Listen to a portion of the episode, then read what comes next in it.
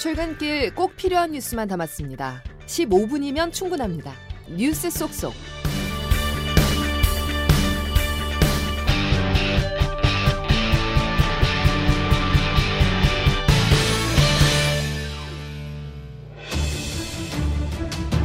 저는 국무위원으로서 여기서 그 내용을 설명할 임무가 있습니다. 그 임무를 다하겠습니다. 의장으로부터 발언권을 받지 말고 의석에서 소리 지르는 행위 제발 좀 그만하십시오. 국민이 지켜보고 있습니다. 민주주의가 질식하고 있고 정치의 산실이 돼야 될 국회가 검찰에 의해서 짓눌리고 있습니다. 또 이러한 상황을 종결시키지 않고서는 정치가 회복될 수 없고 국회의원 이재명 체포동의안은 총 득표수 295표 중 가 149표, 부 136표, 기권 6표, 무효 4표로서 가결되었음을 선포합니다.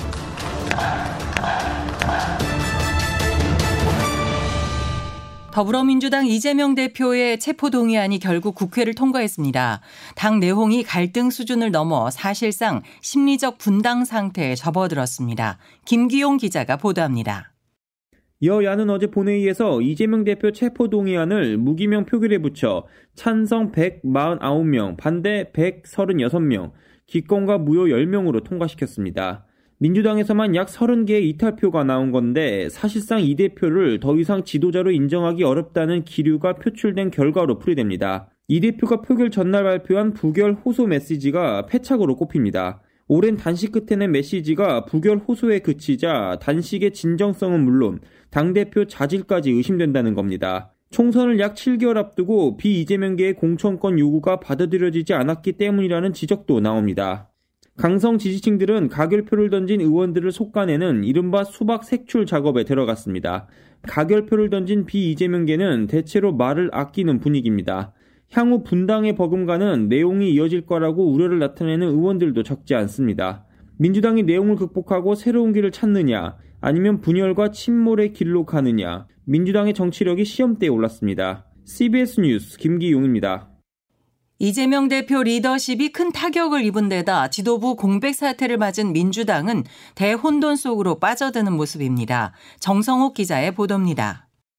이재명 대표는 총선을 약 7개월 앞두고 구속 갈림길에 서게 됐습니다. 구속영장이 발부될 경우 이 대표는 최장 6개월가량 정치활동에 공백이 생기면서 결국 사법 리스크에 발목이 잡히게 됩니다. 공천권 행사뿐 아니라 당대표직 유지도 불확실하다는 전망까지 나옵니다.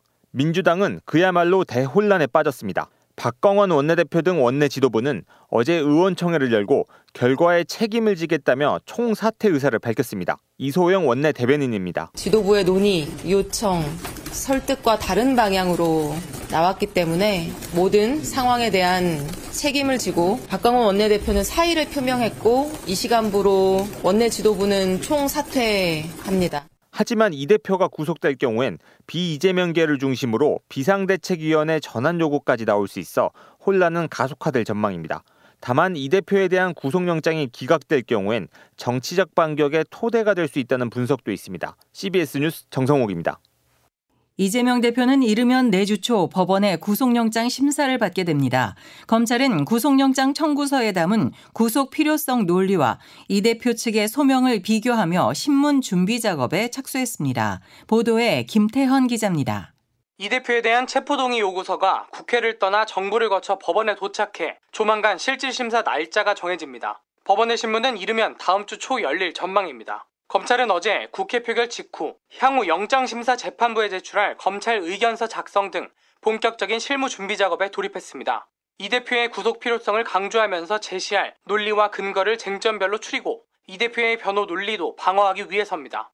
이번 신문에는 백현동 사건을 수사한 서울중앙지검과 쌍방울 대북송금 사건을 맡은 수원지검 검사가 직접 참여해 이 대표 혐의의 중대성과 증거인멸 우려 두 가지를 강조할 방침입니다. 한동훈 법무장관입니다. 검찰이 영장신문에 잘 대응할 거라고 생각합니다. 검찰이 뚜렷한 물증 없이 진술만으로 표적 수사한다고 주장한 이 대표와 객관적인 증거로 혐의를 검증했다는 검찰 양측은 다가올 신문에서 정면 승부를 벌일 전망입니다. 다만 20일 넘게 단식을 이어오는 이 대표의 건강 악화가 심사 일정의 변수로 작용할 것이란 분석도 나옵니다. CBS 뉴스 김태환입니다. 국회가 한덕수 국무총리 해임 건의안을 통과시켰습니다. 헌정사상 처음 있는 일인데 강제성은 없기 때문에 윤석열 대통령이 받아들이지 않을 가능성이 클 것으로 관측됩니다. 서민선 기자가 보도합니다. 국무총리 한덕수 해임 건의안은 가결되었음을 선포합니다. 국무총리 해임 건의안이 국회를 통과한 것은 헌정사상 이번이 처음입니다. 더불어민주당은 지난 18일 이태원 참사와 잼버리 파행 사태, 일본 후쿠시마 원전 오염수 방류 등에 대한 책임을 묻는다며 한 총리 해임 건의안을 제출한 바 있습니다. 홍기현 원내 수석 부대표입니다. 광범위한 무능과 폭망 사태 중심에 총리가 있었기 때문입니다. 반면 국민의힘은 야당의 해임 건의안 제출이 검찰의 이재명 대표 구속영장 청구에 대한 맞불이라며 비판했습니다. 이양수 원내 수석 부대표입니다. 이재명 대표를 구하기 위한 정치 공세로 국무총리 해임 건의안을 가결시킨다면 헌정사에 씻을 수 없는 국회에서 국무총리 해임 건의안이 통과됐더라도 법적 강제성은 없기 때문에 윤석열 대통령이 이를 받아들일 가능성은 낮습니다. 앞서 윤 대통령은 이상민 장관과 박진 장관 등에 대한 해임 건의안이 왔지만 이를 받아들이지 않았습니다. CBS 뉴스 서민선입니다. 서울시 공무원 간첩 조작 사건 피해자 유우성 씨를 보복 기소했다는 의혹을 받는 검사에 대한 탄핵 소추안이 가결됐습니다. 국회는 어제 본회의에서 안동환 수원지검 안양지청 차장검사의 탄핵 소추안을 무기명 표결에 붙여 총 투표수 287표 가운데 찬성 180표, 반대 105표, 무효 2표로 가결해 헌법재판소로 넘겼습니다. 현직 검사에 대해 탄핵 소추가 이뤄진 것은 헌정사상 처음으로 안 차장 검사는 곧바로 직무가 정지됐습니다. 유엔 총회 참석차 미국 뉴욕을 방문 중인 윤석열 대통령은 미래 디지털 사회를 위한 디지털 권리장전 원칙을 발표했습니다. 지난해 9월 새로운 디지털 질서를 위한 뉴욕 구상을 발표한 지 1년 만입니다. 미국 뉴욕에서 박정환 기자가 보도합니다. 윤석열 대통령은 우리 시간으로 어젯밤 뉴욕대에서 개최된 디지털 포럼에서 디지털 권리장전 원칙을 발표했습니다. 지난해 9월 뉴욕대에서 뉴욕 구상을 발표해 새로운 디지털 질서 정립 필요성을 제시한 이후 1년 만에 같은 장소에서 발전된 원칙을 밝힌 겁니다. 윤 대통령은 디지털 격차가 인간의 존엄을 훼손하거나 늘어나는 가짜 뉴스가 민주주의와 자유를 위협하지 않을지 걱정의 목소리가 커지고 있다며 원칙 제정 이유를 밝혔습니다. 윤 대통령은 또 보편적인 디지털 규범 정립을 위해 국제사회가 긴밀히 협력해야 한다며 대한민국은 필요한 역할을 다할 것이라고 강조했습니다. 윤 대통령은 포럼을 마친 뒤 에콰도르, 세인트 키츠 네비스 등과 양자 회담을 하며 뉴욕 방문 나흘째 2030 부산 세계 박람회 유치전을 이어갔습니다. 뉴욕에서 CBS 뉴스 박정환입니다. 육군 사관학교 독립유공자 흉상 철거 논란으로 역사관 논란이 불거졌던 가운데 이번엔 서울 송파구청이 공무원들을 대상으로 뉴라이트의 대표 학자인 이영훈 교수를 초빙해 특강을 열겠다고 나서면서 파문이 일고 있습니다. 민소은 기자의 단독 보도입니다. 이영훈 전 서울대 교수, 뉴라이트 계열을 대표하는 인물로 이른바 식민지 근대화론의 기수로 꼽힙니다.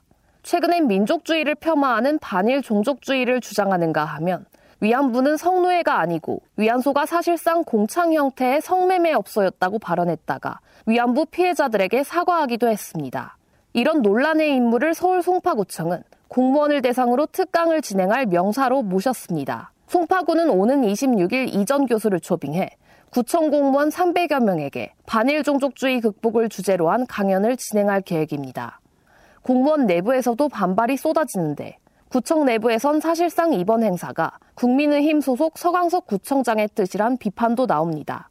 서 구청장은 지난해에도 건국절 기념 현수막을 구청 앞에 세우고 개인 SNS에 건국절이 광복절보다 중요하다고 주장해 논란을 빚었습니다. 육군사관학교의 홍범도 장군 흉상 철거 결정으로 윤석열 정부의 역사관 논란이 불거진 마당에 구청이 불씨를 더 키우고 있다는 지적이 나옵니다. 성공회대 강성현 역사사회학과 교수입니다. 그 주장도 역사 부정론에 해당하는 내용이고 구청에서 공공의 이름으로 포장을 해주는 거는 이건 단지 반역사적인 문제를 떠나서 반인권적인 문제다. CBS 뉴스 민소은입니다. 사선 의원 출신의 김동철 한국전력 신임 사장이 취임과 동시에 전기요금 인상 필요성을 역설하며 관심이 쏠립니다.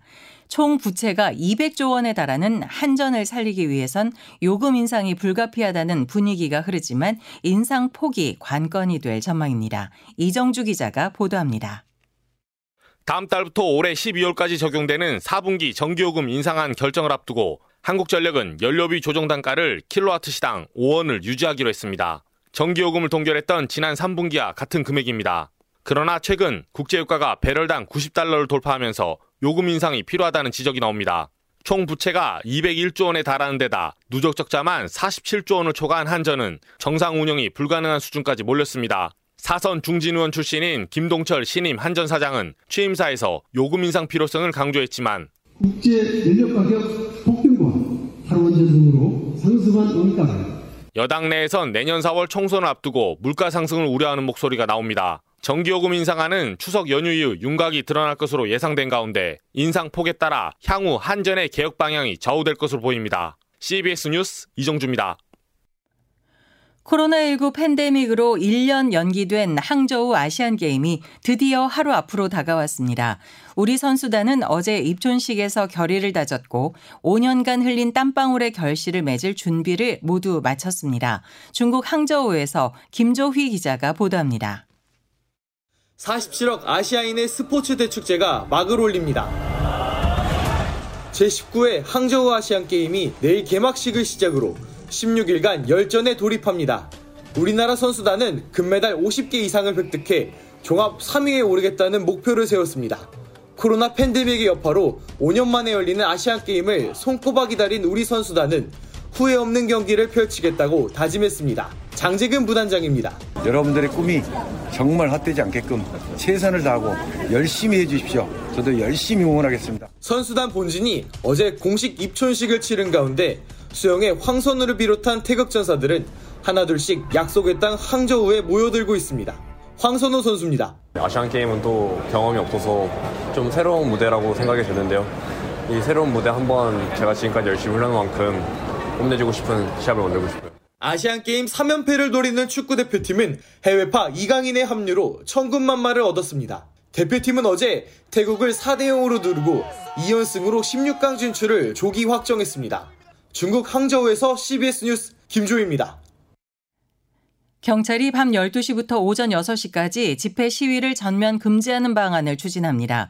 경찰청은 대규모 불법 집회 시위로 예상되는 국민 불편을 최소화하겠다며 집회와 시위에 관한 법률에 자정부터 오전 6시까지 심야 집회 시위 금지를 명문화하기로 했습니다. 마약 상습 투약 혐의를 받는 배우 유아인 씨에 대한 구속영장 청구를 법원이 또다시 기각했습니다. 서울중앙지방법원 재판부는 유 씨가 마약 투약 혐의 대부분을 인정하는 점과 증거인멸 교사 여부에 대해선 다툼의 여지가 있다는 점 등을 고려할 때 구속 필요성이 부족하다고 판단했습니다. 지난해 5월 부산에서 귀가하던 20대 여성을 성폭행 목적으로 쫓아가 무차별 폭행한 이른바 부산 돌려차기 사건 가해자가 징역 20년을 확정받았습니다. 대법원 일부는 성폭력 처벌법 위반 혐의로 기소된 이모 씨에게 징역 20년을 선고한 원심 판결을 확정했습니다.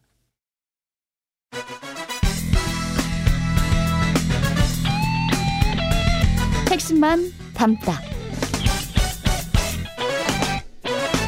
Save your time. 이어서 날씨를 이수경 기상 전문 리포터가 전해드립니다. 네, 오늘 아침 어제보다 기온이 떨어지면서 쌀쌀한 기온이 감돌고 있습니다. 현재 중부지방 주요 도시로 15도 안팎까지 아침 기온이 떨어졌는데요. 서울은 15.3도를 나타내면서 어제보다 3도 정도 낮은 기온입니다. 오늘 일교차가 10도 안팎까지 커지면서 낮에는 대부분 25도를 웃돌겠는데요. 지역별 낮 기온을 보면 강릉이 25도, 서울과 대전, 대구 26도, 광주와 부산은 27도까지 오르겠습니다. 전국적으로 맑은 구역 영향을 받고 있는데요. 아침에는 중부와 호남 등 일부 내륙 지역에 안개가 짙은 곳이 있어서 교통 안전에 주의를 하시기 바랍니다. 오전 중에 안개가 거치면서 낮 동안 쾌청한 가을 하늘이 이어지겠는데요. 제주도는 오늘 5에서 30mm 정도의 비가 지나겠지만 내륙을 중심으로는 당분간 뚜렷한 비 소식은 없는 상태입니다. 이번 주말에도 전형적인 가을 날씨가 이어지면서 일교차가 커지겠는데요. 강원 영동 지방은 내일과 모레 비가 내릴 것으로 예상됩니다. 날씨였습니다. 9월 22일 금요일에 전해드린 CBS 아침 뉴스였습니다. 함께 해주신 여러분 감사합니다.